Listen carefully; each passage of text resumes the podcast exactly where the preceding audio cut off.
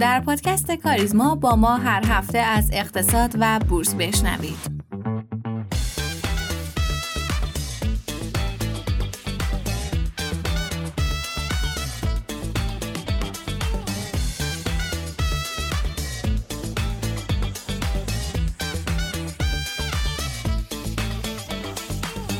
مرور اخبار این هفته انتصاب مدیر نظارت بر بورس های سازمان بورس و اوراق بهادار. قادری خانقا پیشتر مدیریت صندوق توسعه بازار سرمایه رو عهدهدار بوده و در حال حاضر جایگزین امیر مهدی سبایی در مدیریت نظارت بر بورس های سازمان بورس شده. قابلیت پرداخت بیش از 100 میلیون تومن در درگاه های پذیر نویسی الکترونیکی حق تقدم. مدیر سامانه های خدمات ارزش افزوده سپرده گذاری مرکزی اظهار داشت در راستای تسهیل خدمت رسانی به سهامداران بازار سرمایه قابلیت پرداخت بیش از 100 میلیون تومان در درگاه های پذیر نویسی الکترونیکی حق تقدم فراهم شد. آخرین وضعیت خوراک پالایشی ها پس از دستورالعمل اخیر وزارت نفت ناصر تنگستانی مدیر مالی و اداری انجمن صنعت پالایش نفت بیان کرده که بعد از دستورالعملی که امسال ابلاغ شد انجمن به این موضوع اعتراض کرد و بعد از اون در حال پیگیری هستیم و احتمال برگشت دستورالعمل رو زیاد می‌دونیم. لغو ارزه های اولیه تا اطلاع ثانوی. قادر معصومی خانقا مدیر جدید نظارت بر بورس های سازمان بورس و اوراق بهادار با اشاره به لغو ارزهای اولیه در بازار سرمایه گفت این تصمیم در راستای حمایت از بازار سرمایه با توجه به شرایط کنونی گرفته شده است. و اما یک خبر مهم هم در رابطه با بازار دلار بازگرداندن دو میلیارد دلار بدهی بابک زنجانی به ایران رئیس بانک مرکزی گفت اموال بازگردانده شده بابک زنجانی دارایی های ارزی است و تماما به خزانه بانک مرکزی منتقل شد.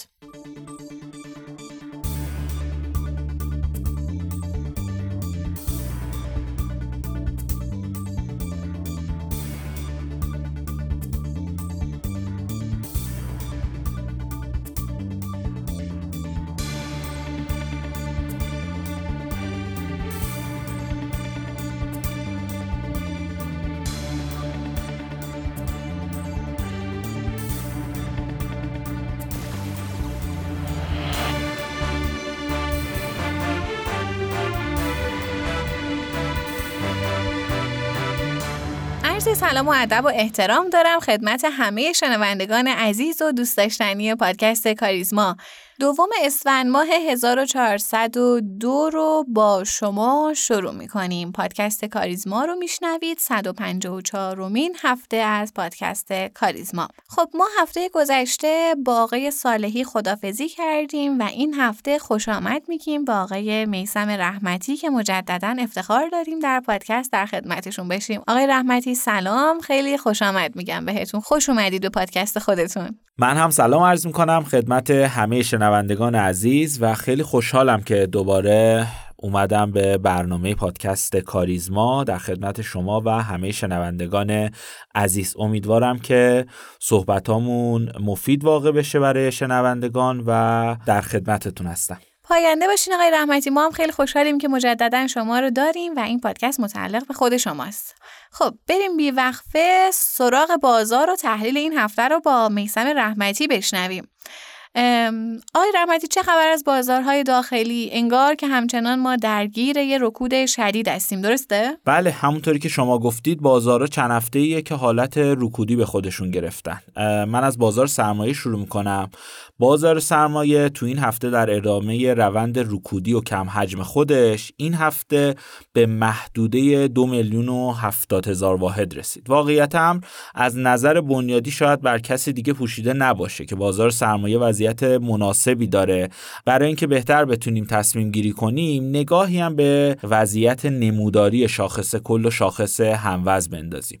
شاخص کل بعد از اینکه توی دی ماه به محدوده استاتیک خودش در عدد دو میلیون و دیویس هزار واحد برخورد کرد وارد یک اصلاح نسبتا فرسایشی شد و حالا بعد از حدود 37 روز به محدوده حمایتی مهم دو میلیون و هزار واحد رسیده که به نظر می‌رسه می‌تونه این عدد خریداران رو حداقل برای نوسان کوتاه مدت هم که شده وارد بازار سرمایه کنه. بنابراین هفته آینده می‌تونه برای بازار سرمایه یک محک جدی برای ارزیابی این سطح و این قیمت ها باشه.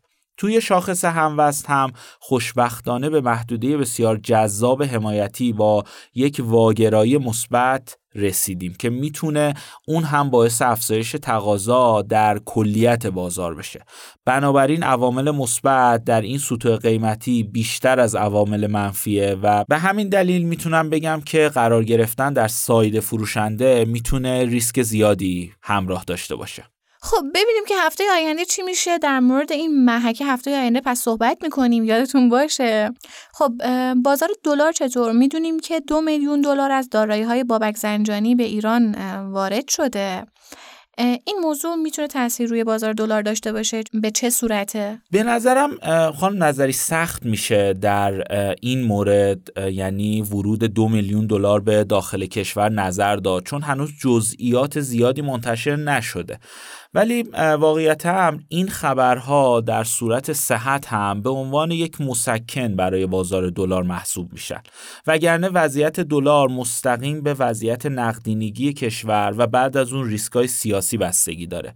و فعلا هم می‌دونیم وضعیت نقدینگی با توجه به سیاست های مبهم دولت رو به بهبود نیست و تنها کاری که دولت تو این چند وقت اخیر انجام داده بالا بردن نرخ بهره بازارها بوده که این بازار بازارها رو هم به سمت رکود می‌بره و قطعا هزینه های سنگینتری هم در آینده به بار میاره به نظرم بازار دلار در وضعیت فعلی مثل بازار دلار توی قیمت های 50 هزار تومنه. یعنی چی؟ یعنی دلار پله پله داره رو به بالا قیمت خودش رو تثبیت می‌کنه و به نظرم فعلا در قیمت 55 تومن هم تثبیت شده و احتمالا در سال دیگه ما همین روند رشدی رو در دلار داشته باشیم. دوست دارم یه برگشت بزنم به اپیزودهای پارسال این موقعمون که داشتیم در مورد قیمت دلار صحبت می‌کردیم. ببینم که چقدر از در واقع پیش بینیامون که حالا خودمون تو بخش تحلیل انجام دادیم یه مهمونای برنامهمون در موردش صحبت کردن چقدرش محقق شده. حتما سعی می‌کنیم که هفته آینده این بخش رو داشته باشیم. خب بریم یه سری هم بزنیم به بیت کوین و ارز دیجیتال. یه چند وقتی خیلی خوب رشد کرده. توی پادکست هم در موردش در مورد خبرهاش صحبت کردیم. خب بیت کوین الان رسیده به محدوده 53 هزار دلار و خیلی از تحلیلگران سقف شکنی این ارز رو محتمل می‌دونن.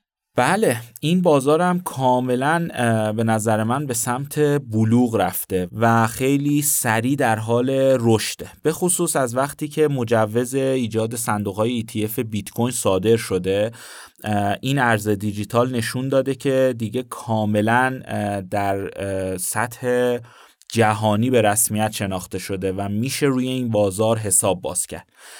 از ژانویه تا به الان حدود چهار ممیز 9 میلیارد دلار ورود پول به این صندوق جدید رو داشتیم که این هم نشون دهنده رشد این بازاره.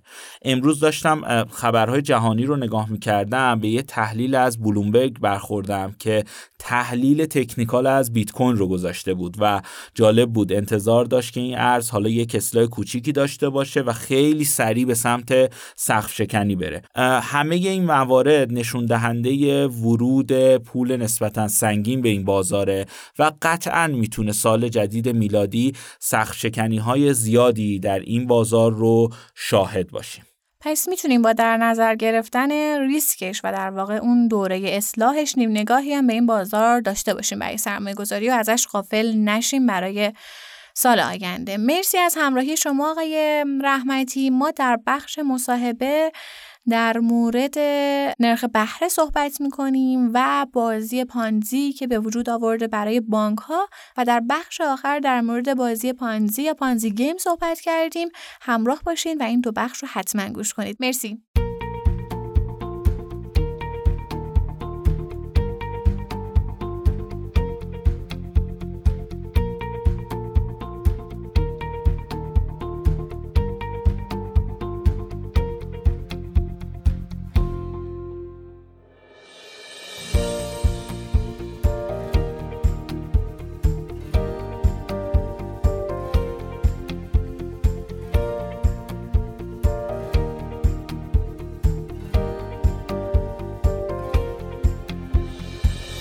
نرخ بهره یکی از ابزارهای مهم سیاستگزار و بانک مرکزی برای کنترل اقتصاده.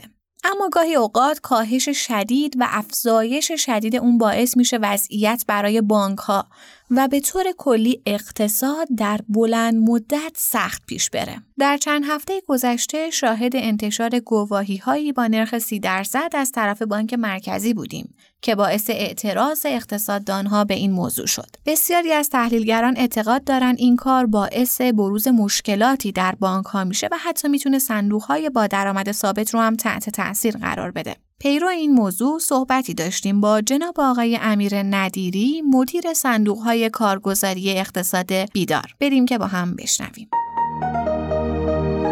عرض سلام و وقت بخیر خدمت فعالین محترم بازار سرمایه در خصوص نرخ بهره بخواستیم صحبتی رو داشته باشیم.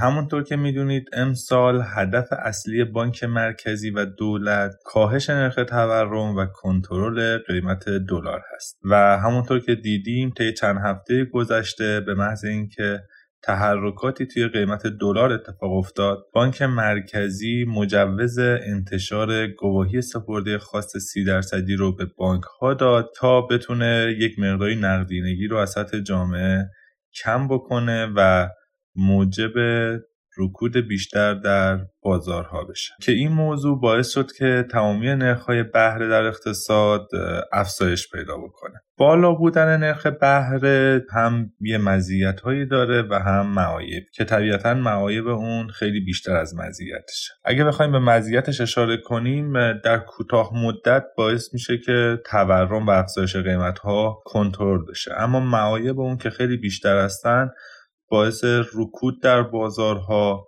انتقال تورم به آینده حتی با شدت بالاتر به خاطر اینکه یه نقدینگی در حال حاضر جمع آوری میشه و در آینده این نقدینگی به اضافه سود بالایی که بهش تعلق می‌گیره دوباره به جامعه برمیگرده. معایب بعدیش هم آسیب به تولید هست که به دو شکل صورت می‌گیره. اول اینکه بالا بودن نرخ تأمین مالی برای شرکت ها و واحد های تولیدی هست که برای ادامه فعالیتشون برای طرح توسعه هایی که دارن و حتی فعالیت های جدید اقتصادی که می‌خواد شروع بشه اگر بخواد تامین مانی شکل بگیره با نرخهای بسیار بالایی که شاید به صرفه نباشه. و موضوع بعدی هم باعث کاهش میزان فروش و سوداوری شرکت ها به دلیل رکود حاکم بر بازارها میشه. اما تاثیر افزایش نرخ بهره بر بانک ها و صندوق ها به شکلیه. توی بانک ها باعث بالا رفتن هزینه سپرده های بانکی میشه که منجر میشه به کاهش سود و یا حتی زیانده شدن برخی از بانک ها همچنین باعث یک در واقع حالت پانزی گیمی میشه که بانک ها برای اینکه بتونن سود و اصل این سپرده هایی که با نرخ بالا در واقع جذب کردن رو بخوان پرداخت کنن باید حتما از محل سپرده های جدید این کار رو بکنن. چرا که وقتی بانک با نرخ سی درصد میاد سپرده میپذیره طبیعتا یک سری هزینه هایی هم این سپرده برای بانک ها داره و برای مثال بانک باید تسهیلاتش رو با اعداد بسیار بالاتری شاید حدود چهل درصد بخواد بیاد اعطا کنه به سرمایه به مشتریانش. بنابراین این خیلی امکان پذیر نیست و باعث میشه بانک ها به یک کسری مواجه بشن که عرض کردم باید از منابع جدیدی که جذب می‌کنن بتونن اصل و سود سپردهای قبلی رو پرداخت کنن. اما بیایم بپردازیم به صندوق ها توی صندوق ها طی چند هفته گذشته دیدیم که چیزی حدود شاید سی همت پول از صندوق های سرمایه گذاری خارج شد و این صندوق ها با ابطال مواجه شدن که باعث شد اون قسمتی از پورتفوی صندوق ها که نقد شونده تر کمریزتر و پربازه تر هست که همون سپرده های بانکی است که صندوق ها داشتن وزنشون کاهش پیدا کنه. خب صندوق ها وقتی ابطال با ابطال مواجه میشن قابل دسترس این قسمت پورتفوشون که بخوان برداشت کنن و این ابطال ها رو پرداخت کنن سپرده های بانکی است. خب این قسمت در واقع وزنش کاهش پیدا می‌کنه و اون قسمتی که شاید کم کیفیت تره که قسمت اوراق بدهی هست در واقع وزنش توی صندوق ها بالا میره. خب بالا رفتن نرخ بهره باعث میشه که قیمت اوراق توی بازار کاهش پیدا کنه و این کاهش قیمت اوراق در واقع باعث زیان صندوق های با درآمد ثابت میشه.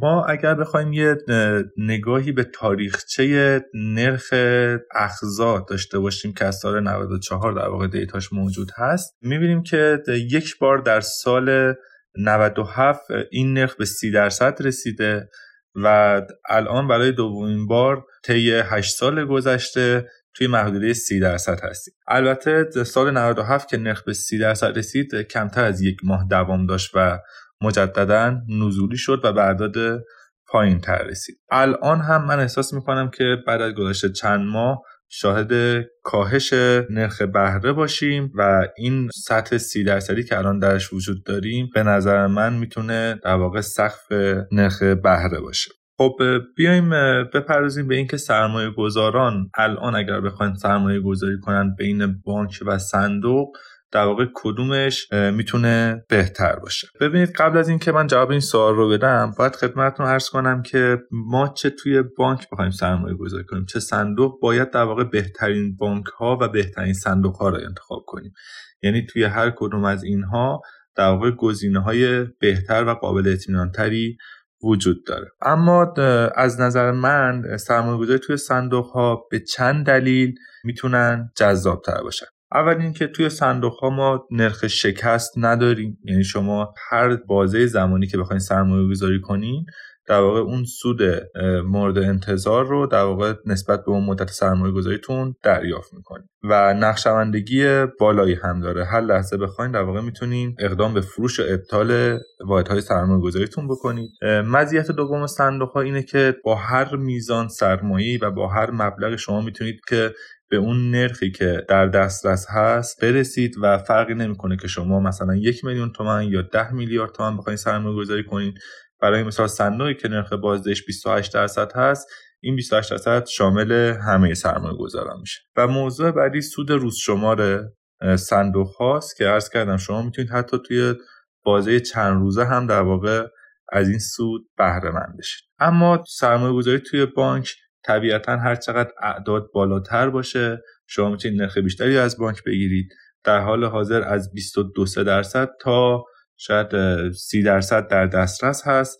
ولی خب بستگی به این داره که میزان سرمایه گذاریتون چقدره و اینکه شما باید یک سال به این سپارتون دست نزنید تا در واقع به اون سودی که توافق کردید با بانک دست پیدا کنید. و برای مثال توی همین گواهی های سپرده خاص که منتشر شده که نرخش 30 درصد هست اگر بخواید قبل از یک سال منابعتون رو برداشت بکنید به جای 30 درصد بهتون 12 درصد سود تعلق می‌گیره. در حال حاضر صندوق ها یک مقداری در واقع شرطشون سخت هست و بهتر توی انتخاب صندوق به چند تا موضوع دقت داشته باشید. یکی اینکه اندازه و سایز صندوق هست و اون بازدهی که در واقع مدیر صندوق متحد شده و در واقع اگر صندوق ETF می‌خواین سرمایه گذاری بکنید حتما میزان سفارشات خریدی که بازارگردان روی تابلو می‌ذاره خیلی مهم هست. اختلاف بین قیمت خرید و فروشی که توی تابلوی معاملاتی بازارگردان اوردر می‌ذاره خیلی مهمه که این حداقل ممکن باشه یعنی همون یک ریال باشه. و همچنین سابقه اون صندوق و توانایی مدیر صندوق در مدیریتش که در واقع توی سایت هایی مثل فیپیران و یا سایت خود صندوق می‌تونید اینها رو بررسی داشته باشید. امیدوارم که این اطلاعات مفید بوده باشه براتون و ممنونم از توجهتون.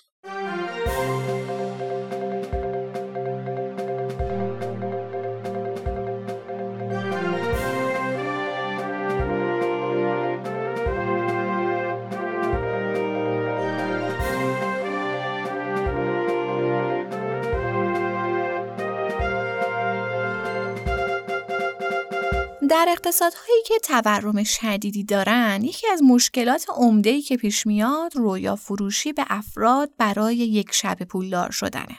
البته رویای یک شب پولدار شدن صرفاً برای افراد یک اقتصاد تورمی نیست بلکه این موضوع در هر جامعه ای می‌تونه به وجود بیاد و ما در اقتصادهای بزرگ دنیا همین موضوعات رو دیدیم. اما در این بخش می‌خوایم در مورد حقه در اقتصاد به نام بازی پانزی صحبت کنیم که در این روزهای اقتصاد ایران زیاد دیده میشه.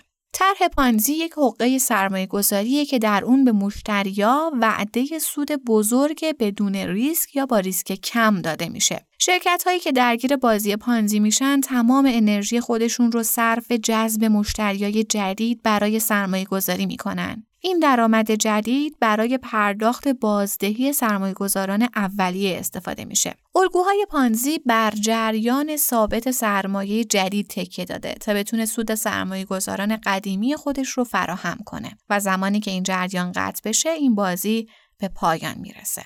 اصطلاح الگوی پانزی برگرفته از نام چارلز پانزی کلاهبردار دهه 1920 میلادیه.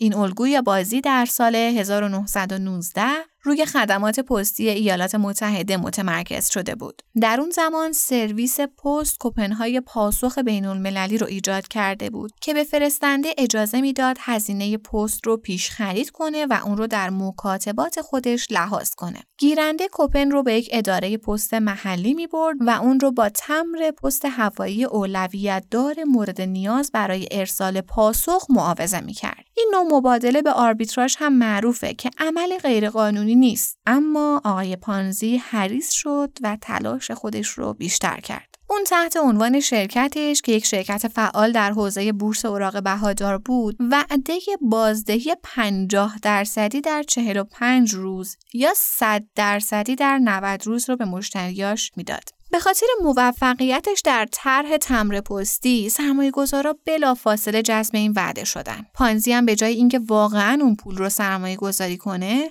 اون رو دوباره توضیح می کرد و به سرمایه گذاران می گفت که اونها سود می کنن. این طرح تا آگوست 1920 ادامه پیدا کرد. زمانی که روزنامه بوستون پست تحقیق در مورد شرکت بورس اوراق بهادار رو شروع کرد. در نتیجه تحقیقات روزنامه، پانزی توسط مقامات فدرال در 12 آگوست 1920 دستگیر شد و به چندین فقره کلاهبرداری از طریق پست متهم شد. در نوامبر 1920 پانزی به 5 سال زندان محکوم شد. اما چطور میشه طرح پانزی رو شناخت؟